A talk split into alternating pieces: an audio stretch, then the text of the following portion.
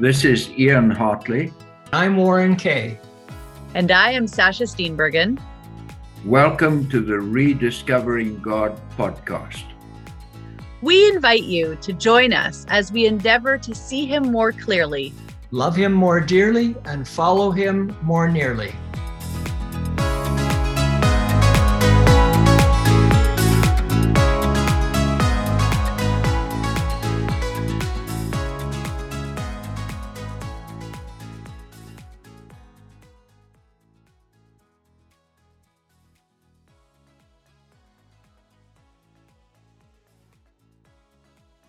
Just want to welcome everyone as we continue on our journey to rediscover the God that Jesus knew. And as we continue in Genesis chapter 19, the story where Sodom and Gomorrah are destroyed, we, we touched last time on this whole idea that, um, you know, how do we reconcile this story with our picture of God as being a nonviolent God if, in fact, he sends the fire and brimstone to destroy the city, even though he rescues Lot and his family, but the rest of the people are God's children and they are uh, destroyed. And so we want to look today at this whole idea of the causation of evil and violence in the Old Testament as we try to understand this story. So, Ian, lead us into a, an understanding of that, would you? Uh, yeah, it, you know, this is a huge paradigm shift for uh, most people, most Christians, even non-Christians, um, because we're so um, um, confirmed in this tradition that God is all powerful and He solves the sin problem by using His power. Yeah. Uh, and so causation is very important uh, in the Old Testament, some New Testament stories. So, for instance, in the who or what destroyed Sodom? So, at the end of chapter 18, uh, Abram and the Lord are having this bargaining session.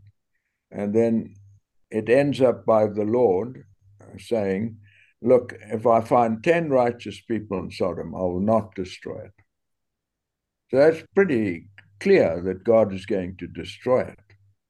Um, I don't know what the rest of you take from that sort of statement. That's the uh, logical conclusion to draw for yeah. sure. Mm-hmm. Mm-hmm. So in 1914, Genesis 1914, Sasha, if you could read that, please. So Lot rushed out to tell his daughters, fiancés, Quick, get out of the city. The Lord is about to destroy it. But the young men thought he was only joking. Yeah, so, so Lot thinks uh, the Lord is going to destroy the city. Mm-hmm. And then if you'll read 1921. All right, the angel said, I will grant your request. I will not destroy the little village, but hurry, escape it, escape it, escape to it, for I can do nothing until you arrive there. So here the angel is taking responsibility for destroying another city, not Sodom, mm-hmm. um, but uh, Zoar. And then, uh, Sasha, if you can read 24 to 25. Then the Lord rained down fire and burning sulfur from the sky on Sodom and Gomorrah. He utterly destroyed them along with the other cities and villages of the plain, wiping out all the people and every bit of vegetation. So we've we've looked at all these passages in well, some of them in chapters 18 and 19 of Genesis, um, which which really focus the uh, causation of this catastrophe uh, that destroyed Sodom, Sodom on God, uh, and that that should be enough uh, to convince us. The problem is that there are many other passages in the Old Testament which deal directly with the causation of uh, tragedies, catastrophes like this. So we're going to read some of these and then see if we can draw a conclusion from it. So we're going to start with Deuteronomy 29, verse 21 to 23. Um, this is Moses at the end of his life. Uh, this is his summation uh, before he dies. Deuteronomy 29 21 to 23. The Lord will never pardon such people. Instead, his anger and jealousy will burn against them. All the curses written in this book will come down on them, and the Lord will erase their names from under heaven. The Lord will separate them from all the tribes of Israel to pour out on them all the curses of the covenant of the covenant recorded in this book of instruction. Sorry, 21 Thank- to where? Uh, 23. Then the generations to come, both your own descendants and the foreigners who come from distant lands, will see the devastation of the land and the diseases the Lord inflicts on it. They will exclaim, The whole land is devastated by sulfur and salt. It is a wasteland with nothing planted and nothing growing, not even a blade of grass. It is like the cities of Sodom and Gomorrah, Admah and Zeboim, which the Lord destroyed by his intense anger. Thank you. So, confirmation that the Lord uh, destroyed these cities uh, in his intense anger. Mhm. Now, Sasha, if you'll go to chapter 32 of Deuteronomy and read 39 to 43. Deuteronomy 32, 39 to 43. Look now, I myself am he. There is no other God but me. I am the one who kills and gives life. I am the one who wounds and heals. No one can be rescued from my powerful hand. Now I raise my hand to heaven and declare, as surely as I live, when I sharpen my flashing sword and begin to carry out justice, I will take revenge on my enemies and repay those who reject me. I will make my arrows drunk with blood, and my sword will devour flesh, the blood of the slaughtered and the captives, and the heads of the enemy leaders. Rejoice with him, you heavens, and let all of God's angels worship him. Rejoice with his people, you Gentiles, and let all the angels be strengthened in him.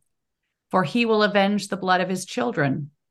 He will take revenge against his enemies. He will repay those who hate him and cleanse his people's land. Thank you. So, um, we're, painting a picture here.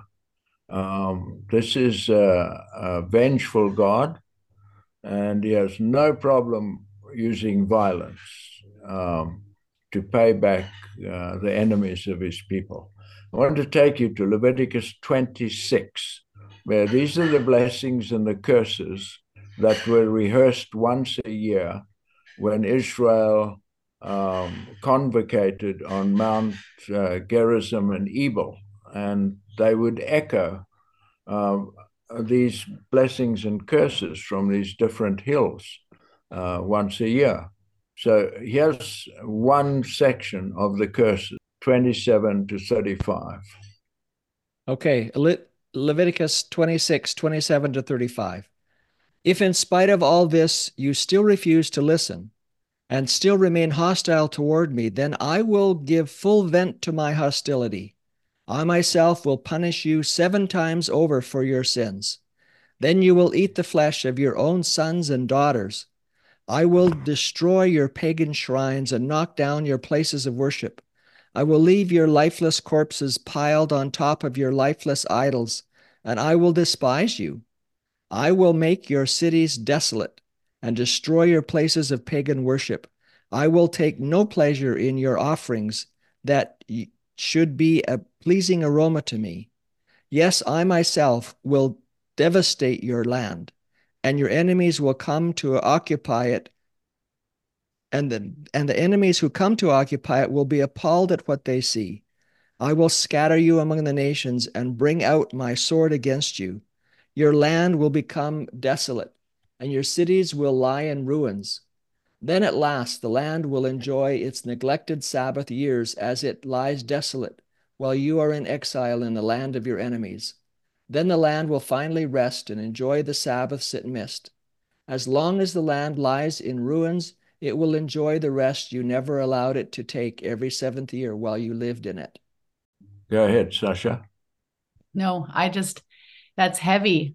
Those two passages that we just read. Like it just sits very heavy in my body. And it sort of really reminds me of like, you know, before you've dealt with your uh, childhood wounding and your trauma, how you, you know, lash out on other people in this tirade. You know, it just sounds like that whoever, you know, the person that's being either yelled at or spoken to in this way, I just feel like what would be left of them, you know, like I just feel like so much guilt and shame would just be sitting there. Uh, it's it's hard to hear. Yeah, um, but that's because you aren't a real person living a few thousand years ago with all the cruelty and mayhem going on around you, which would have hardened your heart. So um, I want you to read Isaiah 45, verse 7. Um, you see, we can't avoid these passages. We can't just read the happy passages. We got to deal with this head on. Isaiah mm-hmm. 45, verse 7. I create the light and make the darkness. I send good times and bad times. I, the Lord, am the one who does these things. So the Israelite God um, was the source of good and the source of evil. There's no question about it. And uh, the reason they were so adamant about this was they were monotheists and they didn't want to entertain any other supernatural being uh, to, to rival God.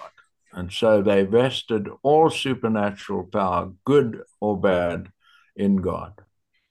Um, so da- David, for instance, um, he writes in the Psalms um, horrible passages. Like take, for instance, Psalm 58, 6 to 11. Break off their fangs, O God. Smash the jaws of these lions, O Lord. May they disappear like water into thirsty ground. Make their weapons useless in their hands. May they be like snails that dissolve into slime, like a stillborn child who will never see the sun. God will sweep them away, both young and old, faster than a pot heats over burning thorns. The godly will rejoice when they see injustice avenged. They will wash their feet in the blood of the wicked. Then at last everyone will say, there truly is a reward for those who live for God.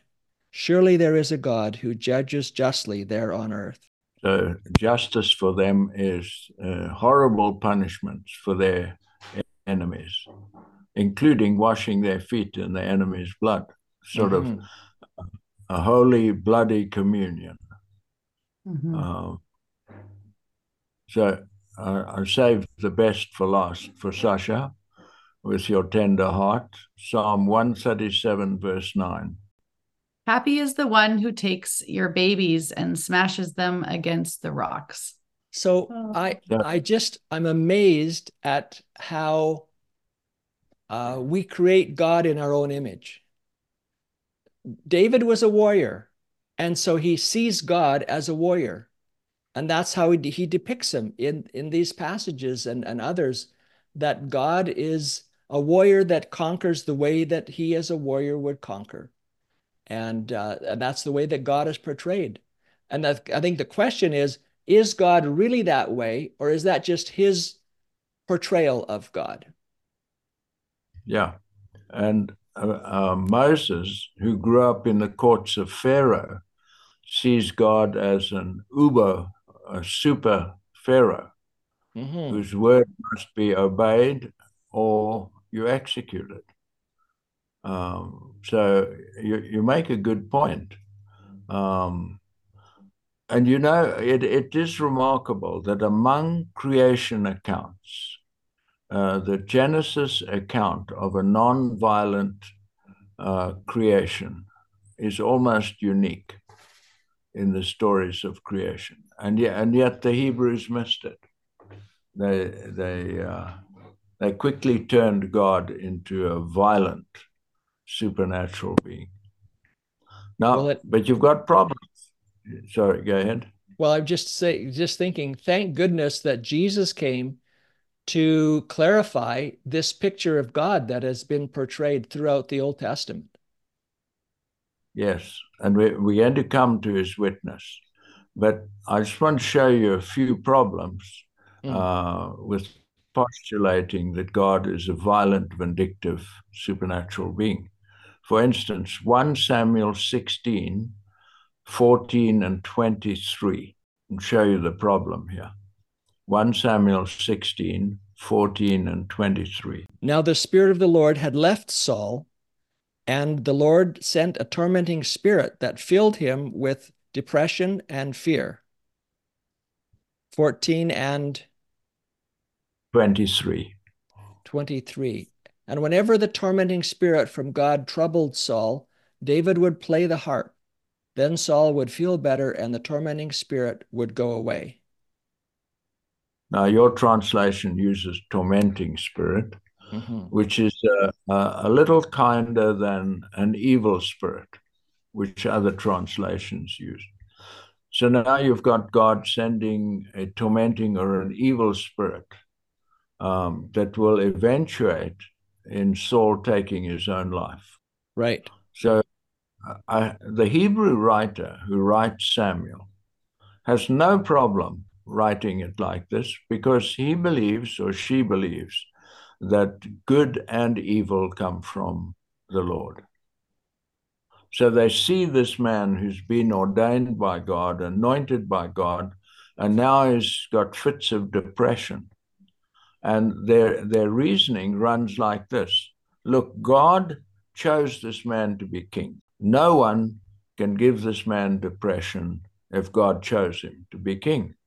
It Mhm. must be God who's Mhm. doing it. Mhm. Mhm. Okay? hmm Now, here's another story similar to this Exodus 4 24 to 26. Exodus 4 24 to 26. On the way to Egypt, at a place where Moses and his family had stopped for the night, the Lord confronted him and was about to kill him. But Moses' wife Zipporah took a flint knife and circumcised her son. She touched his feet with the foreskin and said, Now you are the bridegroom of blood to me. When she said a bridegroom of blood, she was referring to the circumcision. After that, the Lord left him alone.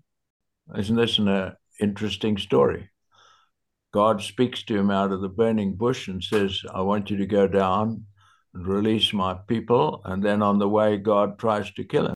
Now, again, uh, a Hebrew writer has no problem writing the story like that because he knows that good and evil come from God. But I don't think you're comfortable with that story, explaining No. it that way. So we can tell there's a backstory here because as soon as Zipporah hears that Moses' life's in danger, she knows exactly what to do. So she and Moses had differed about the circumcision of their boy. When this happens, she circumcises the child, and this puts them back under God's uh, protection as opposed to God punishing them. Well, I'm still uncomfortable with that, but it's closer. Okay, so I want to show you now a passage in the New Testament which has the same problem, and this is the problem of translator bias. And it's found in Matthew 10 28. And we need to read two or three different translations on this. Matthew 20, 10, verse 28. Okay, I'll be reading from the New Living Translation. Okay. Don't be afraid of those who want to kill your body. They cannot touch your soul. Fear only God who can destroy both soul and body in hell. Your translation has added the word God. It is Yeah. not in the Greek. Sasha, can you read the King James Version? okay, I was just at the um, message uh, Bible one. I was just curious. Was it 1028? Yes, read the message. Okay. Don't be bluffed into silence by the threats of bullies. There is nothing they can do to your soul, your core being. Save your fear for God, who holds your entire life, body and soul, in his hands. Yeah. So actually, you're siding with God is going to, God can kill your soul. You just doesn't make it as clear as the other translations do. Yeah, I, I don't actually have the King James, sorry. Oh, okay. Warren, do you have access to King I do. James? I do. So in the King James, it says, And do not fear those who kill the body, but cannot kill the soul, but rather fear him who is able to destroy both soul and body in hell. And is the him, does it have a capital H? It does, capital H. So this is indicating that this pronoun is referring to God. hmm Is more accurate in that it doesn't actually use uh, the noun for God, but a pronoun. So in the ES, E- yeah, ESV translation, it's not capitalized. Rather, fear him who can destroy both soul and body in hell. Yes. Um, so now I want to talk about that. Um, you see, if you have a look at John 1, verse 17. Sasha, if you could read that, John 1, 17, please. For the law was given through Moses, but God's unfailing love and faithfulness came through Jesus Christ. Okay. Uh, this is one verse that's not often focused on. The law came through Moses, but grace and truth came through Jesus Christ. Now, the next verse, verse 18, uh, says something that's very important. Sasha? No one has ever seen God, but the unique one, who is himself God, is near to the Father's heart. He has revealed God to us. So no one else has ever seen God. All other prophets are giving you hearsay. They heard it in a vision, they saw it in a vision. Um, but Jesus, he, he's not a visionary in that sense. He's actually the only eyewitness we have of God. hmm So now, if- if you go to court and a witness gives uh, gives hearsay, the judge throws it out of court. It's only if you actually saw it with your own eyes and heard it with your own ears that it's legitimate evidence. So I think it's fair to say that the evidence of Jesus trumps all other evidence in the Bible. hmm and he is the primary word of God. And the Old and the New Testament, as they witness to Jesus, become the secondary word of God. So now I want to look at some of the things that Jesus said. Um, Matthew 17, 1 to 5. Six days later, Jesus took Peter and the two brothers, James and John, and led them up a high mountain to be alone.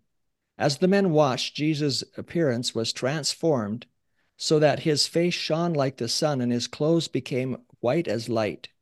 Suddenly, Moses and Elijah appeared and began talking with Jesus. Peter exclaimed, Lord, it's wonderful for us to be here.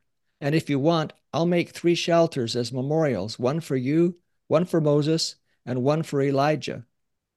But even as he spoke, a bright cloud overshadowed them, and a voice from the cloud said, This is my dearly loved Son, who brings me great joy. Listen to him. The disciples were terrified and fell face down on the ground. So Peter, um, he sees Moses, Elijah, and Jesus as equivalent witnesses. And he's thinking we have the greatest uh, deliverer, lawgiver, we have the greatest uh, uh, reformer in Elijah, and now we've got the greatest miracle worker. Hey, man, nothing can stop this trio. Mhm. We got it. Start running, Romans. Mhm. And the voice out of heaven stops him in his tracks and says, No, uh, this isn't a trio. This is a mono event. You must listen to Jesus. Moses had his day, Elijah had his day. Now it's Jesus' day. And he is my dearly loved son. This is an astonishing event to position above any other prophet, any other writing uh, in the Old Testament and even in the New Testament. Yeah, and and it and that's done by God Himself. Yes, uh, we're in the book of John. Let's look at a few more places. Uh, ten, verse ten. The thief's purpose is to steal and kill and destroy. My purpose is to give them a rich and satisfying life. That's the most amazing summary of the great controversy. Let's look at uh, four, chapter 14 of John, verse 4 to 11. And you know the way to where I am going. No, we don't know, Lord, Thomas said. We have no idea where you're going, so how can we know the way? Jesus told him, I am the way, the truth, and the life. No one can come to the Father except through me. And if you had really known me, you would have known my Father, who my Father is. From now on, you do know him and have seen him. Philip said, Lord, show us the Father, and we will be satisfied. Jesus replied, Have I been with you all this time, Philip, and yet you still don't know who I am? Anyone who has seen me has seen the Father. So why are you asking me to show him to you? Don't you believe that I am in the Father and the Father is in me? The words I speak are not my own, but my Father who lives in me. Sorry, let me read that again. The words I speak are not my own, but my Father who lives in me does his work through me. Just believe that I am in the Father and the Father is in me, or at least believe because of the work you have seen me do. So our, our Jewish friends did not expect a divine Messiah.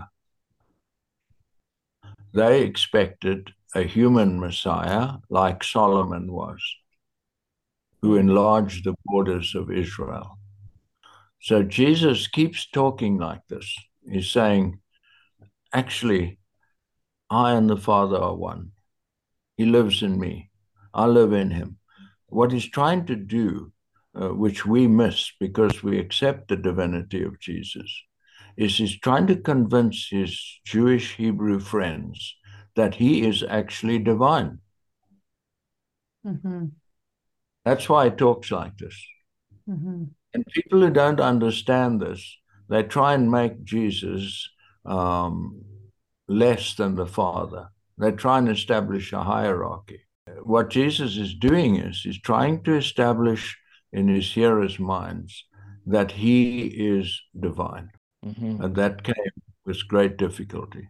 So here's the summary statement in the New Testament. It's in Hebrews 1, verse 1 to 3. Long ago, God spoke many times and in many ways to our ancestors through the prophets. And now, in these final days, he has spoken to us through his Son. God promised everything to the Son as an inheritance and through the Son, he created the universe. The Son radiates God's own glory and expresses the very character of God, and he sustains everything by the mighty power of his command. When he had cleansed us from our sins, he sat down in the place of honor at the right hand of the majestic God in heaven.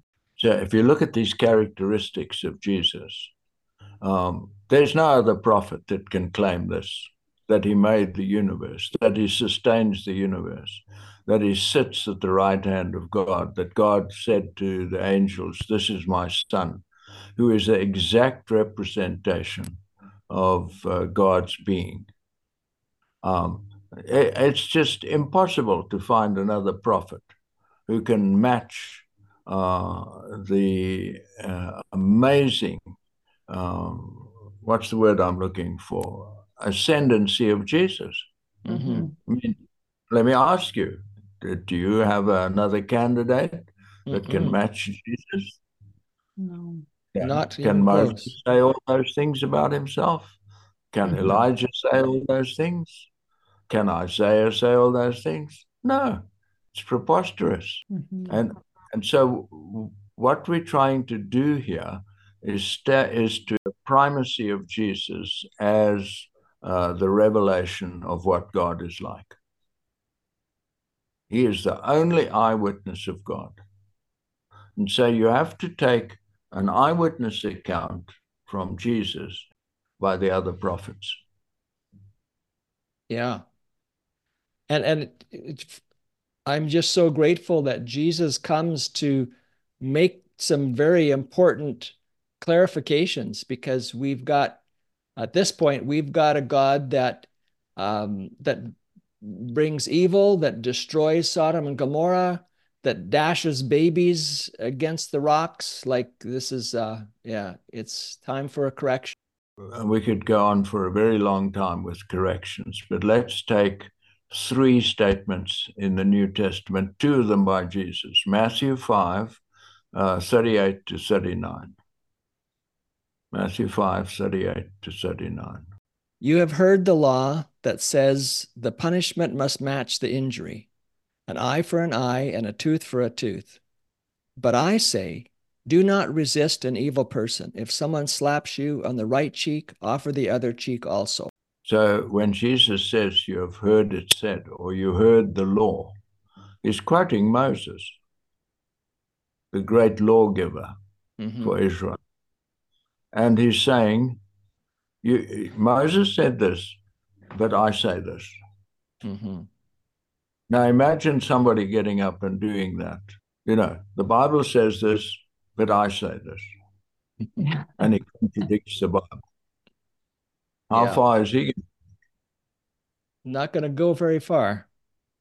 Uh, well, you can argue that Jesus didn't either, you know, because uh, people were really mad with him for uh, contradicting their scriptures. Uh, and here's the saved the best for last Matthew 5 43 to 47. You have heard the law that says, Love your enemy and hate, love your neighbor and hate your enemy. But I say, love your enemies. Pray for those who persecute you. In that way, you will be acting as, two chil- as true children of your Father in heaven. For he gives his sunlight to both the evil and the good, and he sends rain on the just and the unjust alike. If you love only those who love you, what reward is there for you? Even the corrupt tax collectors do that much. If you are kind only to your friends, how are you different from anyone else? Even pagans do that. Thank you. Mm-hmm. Uh, so I want to uh, make a parallel passage to this. It's Luke chapter 13, verse 1 to 5. Luke 13, 1 to 5. And about this time, Jesus was informed that Pilate had murdered some people from Galilee as they were offering sacrifices at the temple. Was that Luke 13? Yes. Okay. Yeah, you're reading the right passage. Okay. Do you think these those Galileans were worse sinners than all the people from Galilee? Jesus asked. Is that why they suffered? Not at all. And you will perish too unless you repent of your sins and turn to God. And what about the 18 people who died when the Tower of Siloam fell on them? Were they the worst sinners in Jerusalem? No. And I tell you again that unless you repent, you will perish too. So uh, the Jews had this understanding that if you suffered, it was because you had sinned. Mm-hmm. They had no concept of this um, uh, prevailing chaos on the planet. Is that not everybody who dies uh, is being punished for something they did in their lives? Mm-hmm. Um, it's not karma. Um, the, the, man born blind, the disciples asked Jesus, Who sent this man or his parents? They're saying he's blind, so there must be sin that caused this. And in, in Luke 13, Jesus is saying, There's chaos on this planet. It's not God punishing people when something bad happens. It, you just find this on the planet. Mm-hmm. Um, and uh, when a child is born uh, challenged, that's not God's punishment to the parents. Um, it's just part of the chaos on this planet that will only be dealt with at the second coming physically. So, can we then um, look back at Sodom and Gomorrah and say Jesus would have said, you know, there's just chaos that happens. You think that the people that were destroyed in Sodom and Gomorrah were more sinful than others? Uh, but it's not so. Jesus would say no. Uh, he would say, Do you think the people who were obliterated in Pompeii by Vesuvius were worse sinners than the rest of the world? Jesus says no. Mm-hmm. Uh, earthquakes happen. There was an earthquake in China few hundred years ago that killed 850,000 people. Mm. That's almost a million people. We had that tsunami in Indonesia that killed a million people. Were they worse sinners than everybody else on the planet? Jesus says no. Mm-hmm. So, in the Lot story, then I'm thinking so was it just that you know lot and his family like were they the only people who aw- were aware of god's voice in a sense and that were receptive to being saved out of that city? I, I would say yes to that uh, because of the um, the response um, uh, that night when uh, Lot spoke to the men clamoring at his door uh, um, yeah, they're not willing to listen to the voice of reason. They're not willing. They know these these men are strangers, and they know Lot is a stranger, um, and they're not willing to listen. So then it almost helps to know that every man in the city came out to know that everybody had a chance to be saved in a sense. Everybody was close to the people who were trying to bring salvation to this city. And they mm-hmm. they they had hard hearts. They didn't see they they didn't understand that this was actually uh, a savior in a sense for them. And so in a sense that's almost then comforting to know that everybody had a chance yeah. um, to come out and and the best uh, supporting evidence for what you're saying is the fiancés of the daughters who Lot went and said, "Get out! This place is going to be destroyed," and they laughed at him. Yeah, mm-hmm. yeah, right. Yeah. yeah, you make a good point. Okay, one more uh, scripture: one John one verse five. First letter John wrote. We're not talking about the gospel, we're talking about his first letter, 1 John 1, verse 5. This is the message we heard from Jesus and now declare to you God is light, and there is no darkness in him at all. Yeah, this is a very dogmatic statement. God mm-hmm. is light, and in him there is no darkness at all. This is revolutionary mm-hmm. compared to the Old Testament. Mm-hmm. And I, I think we need to just reaffirm that the light is referring to righteousness and darkness is referring to evil. They're just code names. Mm-hmm. Yes. Yeah. You make a good point. Mm-hmm. Uh, and when in John chapter 1 it says, uh, in Jesus is light, uh, sorry, life, and that life is the light of the world. The light shines in the darkness, and the darkness has never overcome it. So this, um, well, I guess what we've what we've laid out here is um, the tools to to use to understand these stories in the Old Testament that are written from a perspective that those people had. They saw God doing those things, but Jesus is saying, uh, "Just a minute, that that's not the case." There's something else happening here. And we need to keep that in mind before we have this picture of God that is loving, but every once in a while he has to be just and will rain down fire and brimstone on people and destroy them. So uh, the, the adjustment of our picture of God is huge, and it's contingent on accepting uh, the witness of Jesus as more powerful than the witness of the other prophets. Yes. Right. If you're going to put the witness of all the prophets uh, on the same plane as Jesus, you have mass confusion about the picture of God. So that's where that Mount of Transfiguration becomes this pivotal moment between Old Testament and New Testament, uh, old understanding and new new understanding, and how hard that must have been to make that shift, that grinding shift to seeing that. Yeah, wow. I just saw that in a in a more straightforward way. Mm-hmm. And I think it's significant that it, it, it is the voice of God that makes that distinction. It's right. not someone else uh, with lesser authority. There's no yeah. one with greater authority than the voice of God. Yeah, I mean, the three of us saying it doesn't give it credibility. Mm-hmm. What the, gives credibility to this picture of God is what Jesus taught us. To, in order to just you know, the people that say, well, but we just need to read the Bible the way it reads and believe it for what it says. To do that, you have to turn a blind eye, turn your back on what Jesus is teaching. And and yes. I'm not willing to to do that. It it it it's easier in some ways because this creates all kinds of questions and all kinds of uh, uneasiness. Like how how can I understand what the Bible says if it can't be understood what it says? But Jesus is coming to bring this great clarification that if we don't have it, then we just are at a loss to know what God is really like.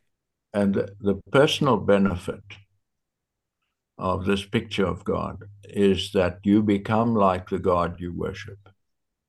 Yeah. By beholding, we are changed. Mm-hmm. Yeah. Mm-hmm. If you have a vindictive, destroying God, then you are justified in being having righteous indignation and doing righteous acts of violence to other people. So this is where the rubber meets the road, uh, and it's not just a philosophical point of view that we're talking about. Um, no. We're actually talking about uh, what sort of person you're going to become as yeah. a worshiper of God. Wow, so this is our, powerful. Yeah. Uh, uh, and let me just say this uh, you know, we've looked at mainly male witness, uh, but when you come to Hannah, Hannah said the Lord prevented her from becoming pregnant. Uh, Naomi, when she comes back to Israel from Moab, uh, and they say um, to her, uh, Naomi, welcome back. She says, No, don't call me Naomi. Call me Mara, bitterness mm, because yeah. the Lord took away my husband and took away my two sons.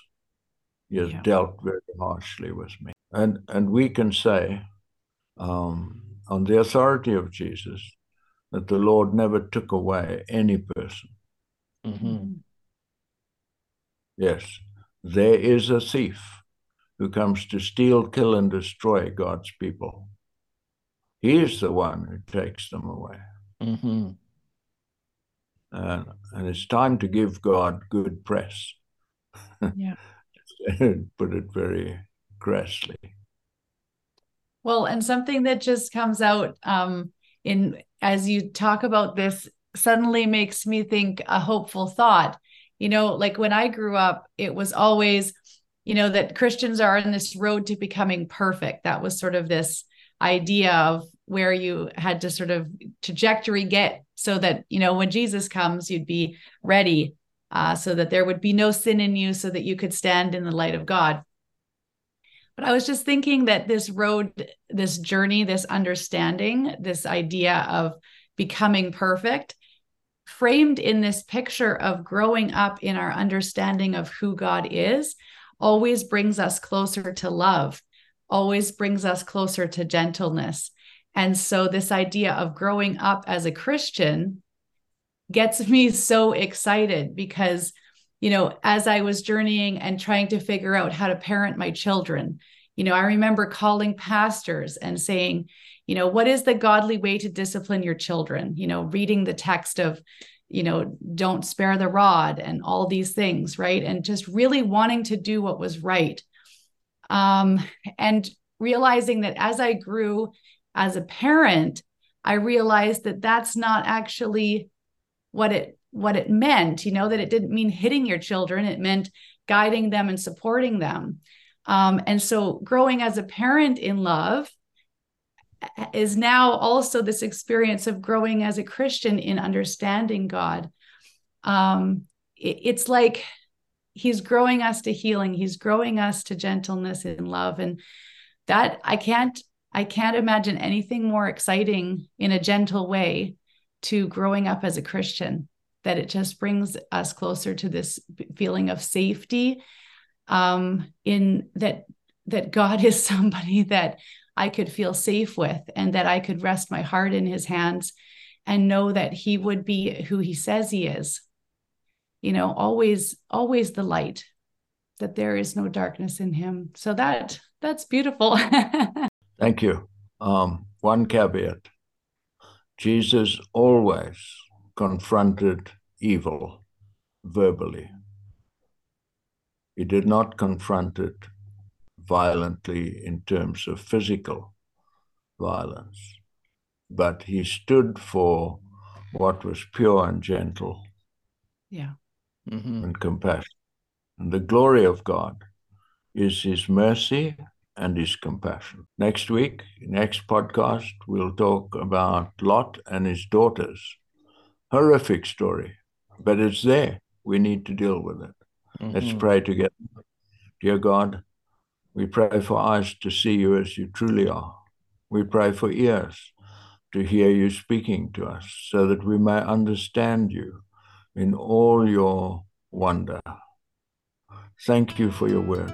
But above all things, thank you for Jesus. And we embarrassed the way we treated him when he came. But he never we never could stop him loving us. Our hope is in you. Amen. Amen. Amen.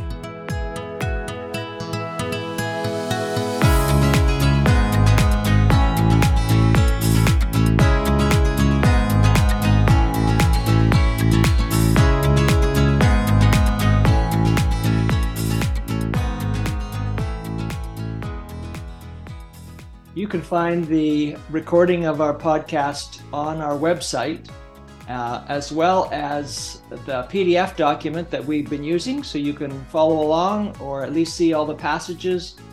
And so that website is rediscoveringgod.ca, and on there there is the um, the, the, PDF document, the uh, link for the podcast as well as our YouTube link. We are now on YouTube. So if you want to see us live, then you can go and watch it on YouTube.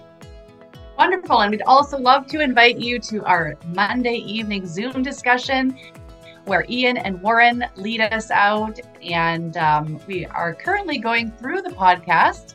Uh, where we get to have discussion and really dive in a little deeper and get our, um, our, our most pressing questions answered. Um, it's a really wonderful time of fellowship and connection with the group. Um, we share in community and resources as well.